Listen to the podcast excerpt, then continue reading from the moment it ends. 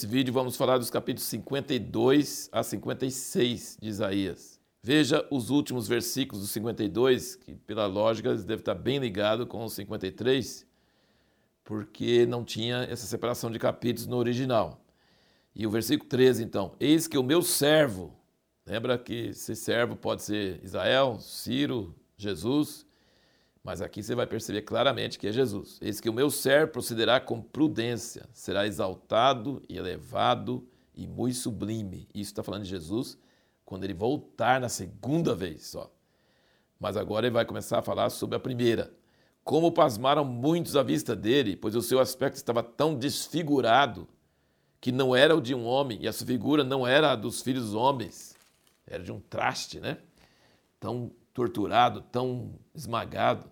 Versículo 15: Assim ele espantará muitas nações, por causa dele reis taparão a boca, pois verão aquilo que não lhes havia anunciado, entenderão aquilo que não tinham ouvido. E aí, o capítulo 53 fala que ele era desprezado, rejeitado dos homens, homem de dores, levou sobre si as nossas enfermidades, nós o desprezávamos, todas as coisas. Esse capítulo 53 é a exposição da obra de Jesus mais clara que qualquer outra passagem na Bíblia. Nem no Novo Testamento explica melhor a obra redentora expiatória de Jesus por nós. É a passagem mais linda. Tem tido avivamentos na Argentina só de ler esse capítulo 53 de Isaías. Coisa tremenda. E essa passagem Isaías 53 foi exatamente o que o eunuco que estava retornando de Jerusalém estava lendo lá no deserto, e Filipe, o evangelista, saiu de Samaria e encontrou com o eunuco lendo isso e perguntou: Você está entendendo o que está lendo? Ele falou: Como? Sobe aqui. Aí Filipe anunciou Jesus para ele usando essa passagem. É tão explícita essa passagem, é tão explícita até nos detalhes da crucificação de Jesus, da vida de Jesus, de tudo que Jesus fez na primeira vez, que é incrível é triste que os judeus não conseguem enxergar isso. Eles leem isso aqui e não entendem que refere a Jesus. Sabe por quê? Porque tem um véu. Dizem em Romanos 11 que tem um véu sobre os olhos deles. E quando esse véu for tirado, vai ser uma maravilha. Mas que tristeza que eles leem e não entendem. Deus precisa tirar o véu dos seus olhos. Precisamos orar para isso.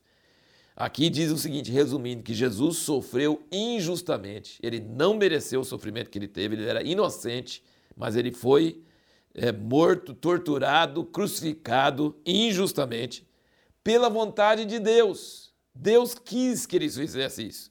Não é os judeus que são ruins, não é os romanos que eram ruins. Eles eram ruins mesmo, tal, mas era a vontade de Deus, porque ele veio pagar nossos pecados. Ele morreu em nosso lugar. E no fim do capítulo não fala assim, ele ressuscitou, não fala isso. Mas é bem claro que ele ressuscitou, porque ele disse versículo 11: Ele verá o fruto do trabalho da sua alma e ficará satisfeito. Ainda fala aqui também, por exemplo, que eles deram a sepultura com o rico, que era José de Arimateia. É assim, tá, é muito explícito toda a crucificação, toda a trajetória de Jesus, toda a obra, a, paixão de Cristo está descrito aqui no Isaías capítulo 53. E a ressurreição também, porque está dizendo é, que Jesus morreu injustamente, que ele sofreu pela vontade de Deus, que ele sofreu por nossos pecados, não pelos próprios dele, mas por nossos pecados e por nossas doenças, e que ele vai ver milhões de salvos. E isso para ele vai valer, ó, sofrimento foi pouco em relação à grande herança. A herança dele é ter justificado a muitos e levado o pecado de muitos e interceder pelos transgressores. Leia esse capítulo, chore sobre esse capítulo, entenda esse capítulo e isso, como eu disse, o fim do capítulo 52 vai junto com o capítulo 53. Maravilhoso. No capítulo 54, duas vezes parece nossa palavra recede. No versículo 8, fala assim: No ímpeto de indignação escondi de ti por um momento meu rosto, mas com benignidade eterna me compadecerei de ti. Isso é recede. Diz o Senhor, o teu redentor. E no versículo 10: Pois as montanhas se retirarão e os outeiros serão removidos, porém a minha benignidade, recede, não se apartará de ti, nem será removido o pacto da minha paz, diz o Senhor que se compadece de ti. No versículo 11 e 12, diz: Ó aflita, arrojada com a tormenta, desconsolada, eis que eu assentarei as tuas pedras com timônio, e lançarei os teus alicerces com safiras, Farei os teus baluartes com rubis, as tuas portas de carbuncos e toda a tua muralha de pedras preciosas. Lá no Apocalipse, lê sobre a Nova Jerusalém, está exatamente isso aqui, ó, que a Nova Jerusalém, os muros e os alicerces dos muros, é tudo de pedras preciosas. Maravilhoso essas coisas. Interessante que você nota é, que às vezes Deus chama Israel de filho e às vezes ele chama de esposa. Às vezes é meu filho que é rebelde me largou e ingrato, e às vezes é minha esposa que me largou para outros amantes, mas eu quero recebê-la de volta e quero redimir ela.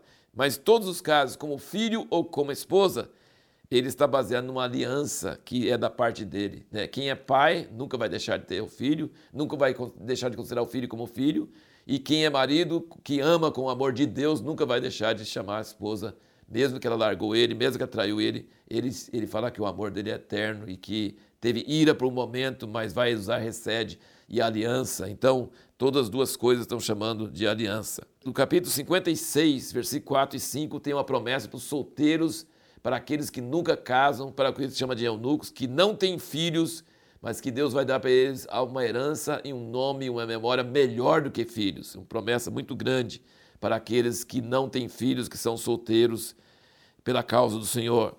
E no versículo 6 e 7 desse capítulo ele diz, famosa passagem, minha casa será chamada casa de oração para todos os povos. Sobre a questão da pergunta que nós fizemos, em que sentido o pecado não prejudicou, mas ampliou a glória de Deus, veja bem, se o homem não pecasse, Deus teria a sua glória de ser santo e justo e puro e sem defeito e cheio de amor, tudo isso teria, sem o pecado, nós teríamos a revelação disso.